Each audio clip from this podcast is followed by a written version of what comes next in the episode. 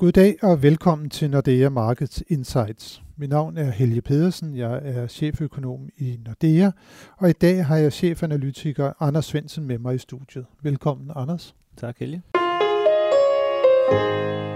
Det har været en uge, hvor handelspolitik igen har været i fokus på de finansielle markeder. Der var optimisme og lettelsens suk i begyndelsen af ugen, hvor der kom nyheder om, at USA og Mexico har lagt grunden for en ny handelsaftale, som Kanada også ventes at tilslutte sig. Til gengæld så kom sukkene frem mod slutningen af ugen, da det blev oplyst, at præsident Trump måske allerede næste uge vil starte et nyt kapitel i den amerikanske handelskrig mod Kina, selvom finansminister Steven M. Mnuchin tidligere på ugen lettede på retorikken rettet mod Kina. Generelt må vi sige, at emerging markets valutaerne fortsat har det svært, og kigger vi på det valutariske billede, så ligger svenske kroner jo også underdrejet her midt i det svenske valgdrama, som får sin afgørelse den 9. september. Men uh, Anders, hvis vi starter ude i den store verden, det er jo svært at blive klog på udviklingen i handelskrigen. Man øh, kommer med imødekommelser og pæne ord til Kina i begyndelsen af ugen fra finansministeren, og så begynder Trump så igen her mod slutningen af ugen at sige, at det kan være i næste uge. Så lægger vi 12 på er kinesiske varer til en værdi af yderligere 200 milliarder dollar. Og det er svært lige at forholde sig til det, men, men hvis nu det er, at Trump han øh, får det igennem, så er det vel noget, der ikke kan undgå at påvirke de globale vækstudsigter. Ja, det er jeg sådan set fuldstændig enig i. Øh, det kan det, det kan det ikke undgå. Og øh, det er jo selvfølgelig især Kina, der, der bliver ramt i første omgang. Altså jeg tror også, det er negativt for, for USA, men måske en lille smule mere på, på den lange bane. Men, men her på den korte bane, der er det jo formentlig først og fremmest Kina, der bliver ramt, og det kan man jo også se uh, på, på den kinesiske økonomiske politik. De er gået fra at have, have foden solidt plantet på bremsen til nu og, og, og skulle have den over på, på, på speederen igen og, og forsøge at og give lidt mere fart til den kinesiske økonomi, velvidende at der, der formentlig kommer mere fra, fra præsident Trump. Tror du, det kan være nok til at, ligesom at undgå, at det er, at den kinesiske økonomi kommer til at blive ramt og gå ned i tempo? Jeg tror ikke, det kan undgå, at det kommer til at ramme deres, øh, deres eksport direkte, altså alle de varer, der, der kommer 12 på. Lidt afhængig af selvfølgelig, hvordan øh, det her øh, 12 bliver, bliver lavet, altså om de så i virkeligheden bare kan sælge det til nogle andre, som så sælger til USA, eller det bliver lavet mere snedigt end, end det, men, men ellers så kan det formentlig ikke undgå at, at ramme øh, i hvert fald eksportsektoren. Men kineserne har relativt øh, gode øh, værktøjer til at, at styre økonomien, så, så i det omfang i hvert fald, de har, de har fokus på det og, og, og øh, har mulighed for at bruge de værktøjer, som de har, så, så bliver det nok ikke et helt kollaps i den kinesiske økonomi, men det, det er svært at forestille sig, at vi ikke kommer til at se et, øh, et endnu lavere væksttempo end det, som vi, vi ellers havde regnet med. Så det, som du i virkeligheden siger, det er, at vi kan vente, der kommer lidt mere afdæmpning end det, som vi har set nu her i, i den første halvdel af, af 2018 til verdensøkonomien, men det er ikke sådan, at den her handelskrig endnu øh, har et omfang, hvor det kan føre for eksempel til sådan en egentlig global nedtur recession. Nej, det, det tror jeg virkelig ikke. Øh, altså, det kan det jo selvfølgelig godt øh, på, på, på sigt, hvis, hvis ellers det lykkes amerikanerne at bringe Kina helt i knæ, men, men det tror jeg bare heller ikke, det gør. Øh, selvfølgelig kan, kan, kan Trump jo fortsætte, og han kan lægge øh, 12 på, på al den øh, amerikanske import af varer fra Kina, men han kan jo ikke forhindre kineserne i at sælge til, til andre lande i verden. Så, så lad os nu sige, at det så i stedet for er vietnamesiske varer, som amerikanerne skal importere, i stedet for kinesiske, jamen så kunne Kina måske så sælge til dem, som vietnameserne plejede at sælge til. Altså det er jo ikke sådan, at, at den globale efterspørgsel, den forsvinder, bare fordi han lægger, lægger 12 på, på de her kinesiske varer. Så det kommer til at ramme nogle, nogle eksportvirksomheder i Kina, det kommer til at ramme væksten i Kina, men, men det, bliver ikke, det bliver heller ikke værre end det, tror jeg. Det bliver ikke værre end det. Uh...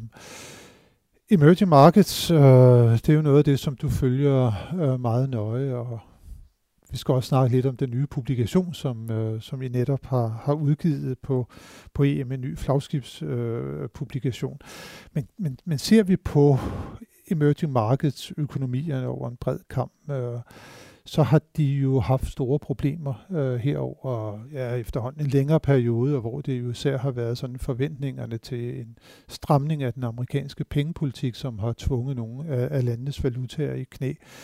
Sidste uge, der havde vi jo det her Jackson Hole symposium, og der kom det jo ligesom frem, at øh, man ikke fra Forbundsbankens side har tænkt sig at tage hensyn til emerging markets økonomierne, når det er, at man indretter øh, pengepolitikken fremadrettet. Der er lagt op til, at man vil stramme pengepolitikken yderligere et moderat tempo, som, som øh, Powell Paul øh, lagde op til i, i sin øh, tale.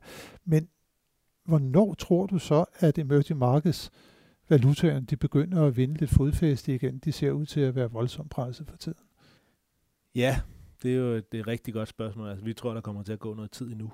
Øh, vi tror i virkeligheden, at, øh, at der er flere ting, der har ramt emerging markets. Øh, det, det første måske, det er jo i virkeligheden bare styrkelsen af dollaren som næsten altid er, er dårlig for emerging markets, og det, det har så skubbet, øh, skubbet nogle lande ud over kanten, blandt andet Tyrkiet, hvor man kan sige, at, øh, at det kunne tyrkerne nok godt have klaret, hvis ellers deres centralbank havde været i stand til at sætte renten op. Det fik de så ikke lov til af præsidenten, og så kørte, øh, kørte det hele øh, ud af en, af en tangent. Og det er lidt det, som, som man ofte ser i emerging markets, at der kommer de her skub, og så er der nogle lande, der er bedre til at, at modstå det end, end andre. Men hvis, hvis skubbene bliver store nok, så kommer der kriser, eller hvis, hvis landene ikke er i stand til at, at modstå, så kommer der også kriser. Og, og derfor har vi set uh, Tyrkiet og Argentina blandt andet uh, i krise nu her. Men det, det påvirker dem selvfølgelig også, at, uh, at Fed de er gået i gang med at reducere deres balance. Og som du siger, det har de ikke rigtig tænkt sig at, at stoppe med uh, på grund af emerging markets. Og man kan sige, de lavede jo øh, en massiv likviditetsudpumpning øh, igennem øh, mange år efter finanskrisen, og en stor del af de penge er formentlig endt i emerging markets. Og nu begynder de at trække likviditeten tilbage, og det betyder, at der kommer til at være en kapitalbevægelse fra emerging markets og tilbage til USA, hvor Fed opsuger den her likviditet. Og det er altså også noget, som, øh, som har givet et ekstra skub til, til, til mange af de her økonomier, og og øh, ja, været med til at, at ligesom skubbe, skub nogle af dem ud over kanten, men i virkeligheden været negativ for, for, for langt de fleste emerging markets økonomier. Og så er der vel også noget med, at der er sådan en form for en afsmitning, når der er et emerging markets øh, land, som der bliver ramt, så er der en tendens til, at det så kan sprede sig også til andre, fordi at, at gruppen af lande, de, de, jamen, de bliver jo fortsat betragtet på en eller anden måde som en form for en blok, selvom de kunne være nok så forskellige strukturer, hvor de er placeret hen i verden osv. Helt sikkert, og man kan sige noget af den, den tredje faktor, som så har påvirket emerging markets, det er jo så handelskrigen. Og der kan man jo præcis også på samme måde sige, at når der bliver lavet øh, 12 øh, på, på kinesiske varer, jamen, så er der selvfølgelig en risiko for et hvilket som helst andet emerging markets land, for at det er det næste, som mærker øh, Trumps øh, vrede, hvis man kan sige det på den måde. Så, så derfor øger det selvfølgelig risikoen for, for dem alle sammen. Og så er der selvfølgelig også det, at når de så begynder at køre, jamen så kommer der automatisk en bevægelse ud af mere risikofyldte aktiver tilbage til, til dollaren, som styrker dollaren, som i virkeligheden gør det endnu værre for de her emerging markets valutaer. Og nu spurgte du til udsigterne, og det vi tror, der kommer til at ske nu her, det er, at, at den svaghed, som så har været i, øh, i de her valutaer, i deres aktier og i deres obligationer øh, over det sidste halve års tid, jamen det har strammet de finansielle forhold så meget, at vi faktisk kommer til at se en, en stor del af dem komme i økonomiske problemer også. Altså vi forudser en dyb recession i, i Tyrkiet for eksempel, på, på baggrund af det, som, som der er sket. Så, så vi, vi tror i virkeligheden, der kommer til at være en stor del af 2019, hvor der vil være bekymring for, for væksten også i, øh, i mange af de her lande, som er blevet hårdest ramt. Ja, Tyrkiet bliver vel også meget ramt af, at Trump han har øget tolden på import af stål fra, fra Tyrkiet, for Tyrkiet er jo en stor stålproducent, der har et, et faktisk et ret stort marked i USA. Ja, og, og specielt også på det tidspunkt, hvor det kommer. Altså var det kommet på, på et tidspunkt, hvor der ikke har været alle de andre problemer, så havde det måske ikke været lige så negativt, men nu her, hvor, det, hvor Tyrkiet i forvejen på, var på forsiden af, af alle de store finansaviser, så, så slår det selvfølgelig ekstra hårdt, øh, og øger selvfølgelig også bare generelt øh, risikoen eller opfattelsen af, af risiko ved at investere i Tyrkiet for, for udenlandske investorer. Men der er altså noget, der tyder på, at stramningen af den amerikanske pengepolitik, den øh, kommer til at fortsætte, uagtet de problemer, som det måtte give til, til, til nogle andre lande i verden. Og vi fik jo også bekræftet, at inflationen i USA, den er på vej op. Øh, Vi fik en core PCE, altså Feds foretrukne inflationsmål, det kom ud på præcis 2% her i august måned. Øh, så, så det underliggende omkostningspres, der er i amerikansk økonomi, det er der jo fortsat. Hvis vi lige vender blikket så også over til Europa, der har vi lige i dag også fået tal for inflationsudviklingen i august måned, flash-estimatet fra, fra Eurostat. Kerneinflationen til gengæld, det er, den, den faldt tilbage. Øh, også den, den overordnede inflation faldt også tilbage fra 2,1 til 2 procent. Øh, hvad er det lige, der sker i, i euroområdet? Jamen, uh, inflation på 2%, det burde ECB jo sådan set være, være glad for, men nu kommer en stor del af det så af, af stigende oliepriser og, og varer derfor ikke ved, så, så derfor så, så kigger de selvfølgelig på kerneinflationen, og, og en er jo for lavt for dem.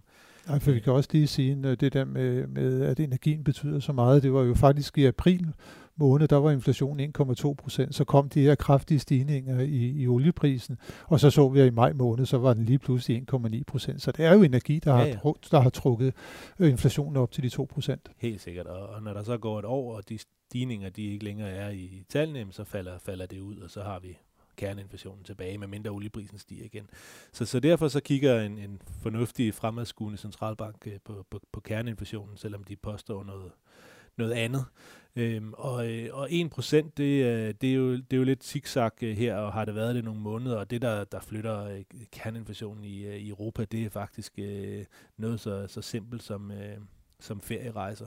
Det har åbenbart en kæmpe stor øh, betydning. Øh, priserne flytter sig op og ned, og det er især i, i Tyskland, og må ikke på et eller andet tidspunkt, der er nogen, der bliver lidt bedre til at, at få justeret de der priser, men, men igen, øh, formentlig, vi har ikke alle detaljerne, men det, det gætter jeg på. Så, øh, så den her, det her lille fald fra 1,1 til 1, det, det var igen øh, ferierejser, som, som faldt lidt tilbage i Tyskland, efter de var stedet kraftigt måneden før.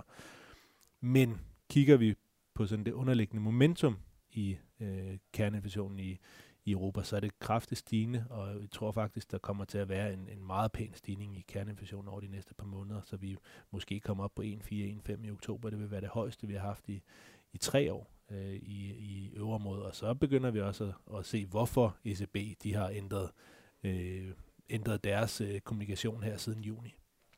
Ja, det skal blive spændende at se, om inflationen rent faktisk kommer op. Der i stedet, hvor man også savner noget inflation, det er jo Sverige, øh, og der har vi jo set, at den svenske krone, der, den har været under voldsom pres på det seneste, og Riksbanken fortsætter med at køre den her ultralemtige pengepolitik i håbet om, at det svækkelse af den svenske krone på et tidspunkt skal give anledning til noget inflation, men det bliver heller ikke rigtigt til noget i Sverige. Men svækkelsen nu her af svenske kroner, øh, det er den billigste niveau siden finanskrisen. Øh, hvad skyldes det egentlig, Anders? Jamen, jeg tror, du har allerede givet, givet forklaringen. Altså, den her opfattelse af Riksbanken, det bliver de, den sidste i, i hele verden, som kommer til at indse, at, øh, at tiderne er ved at skifte, og vi begynder at se en normalisering af, af pengepolitikken, og, og det er de selvfølgelig lidt, fordi de har en, en målsætning, der hedder inflation, og når der ikke er noget inflation ude i verden, så er det altså svært for, for et land som Sverige at, at skabe sin egen, øh, sin egen inflation. Og den eneste måde, de ligesom har, det er at holde, holde valutaen svag. Og så er der selvfølgelig også valg. Øh, ikke, jeg tror, at det kommer til sådan at, at have den helt store konsekvens for finansmarkederne, hvad, hvad udfaldet af, af det valg bliver, men, men det er jo stadigvæk en risikofaktor, som, øh, som helt klart påvirker valutaen i, i perioden op til. Ja, fordi det ser ud til at blive meget mudret øh, rigsdag, som der kommer ud af valget. Ikke? Øh, det er Sverigesdemokraterne, der står til at få de der godt 20 procent af stemmerne, hvilket vil sige, at man kan ikke få dannet en flertalsregering, fordi hverken rød eller blå blok kommer til at få mandater nok til det. Så jeg tror, at den der politiske usikkerhed, der ligger på Sverige lige nu, den vejer ret tungt, og så kan vi jo også lige nævne, at man jo fortsat har et boligmarked, der viser visse øh, svaghedstegn, så det bliver super spændende at se, om det er, at det skal blive endnu billigere at tage til Sverige og, og handle ind for os østdanskere. Lige for tiden så er den norske krone jo også blevet trukket med øh, ned øh, i, i dø, dønnet, kan man sige, og det er måske bare sådan lidt afsmitning fra, fra den usikkerhed, der er om Sverige, og igen det, at man kan sige, at nogle gange så bliver sådan noget som Norden også opfattet som en blok af de internationale investorer, som man på samme måde også opfatter emerging markets øh, som, som en stor blok, selvom der jo kan være nok så stor forskel. Ja, helt fuldstændig sikkert, og, og i det hele taget bare øh, en bevægelse sådan lidt væk fra, fra, fra højrisiko til, til lavrisiko, øh, og der bliver øh, svenske og norske jo nok stadigvæk opfattet lidt i højrisikogruppen, også selvom landene som sådan ikke øh, på nogen som helst måde er i, i højrisikogruppen, så er det valutaer, der, der typisk bevæger sig relativt relativt meget, og derfor så bliver de opfattet lidt mere som, som risikofyldte, og, og det er sådan lidt det, man bevæger sig ud af nu her med alle de risici, der er ude i, i verden.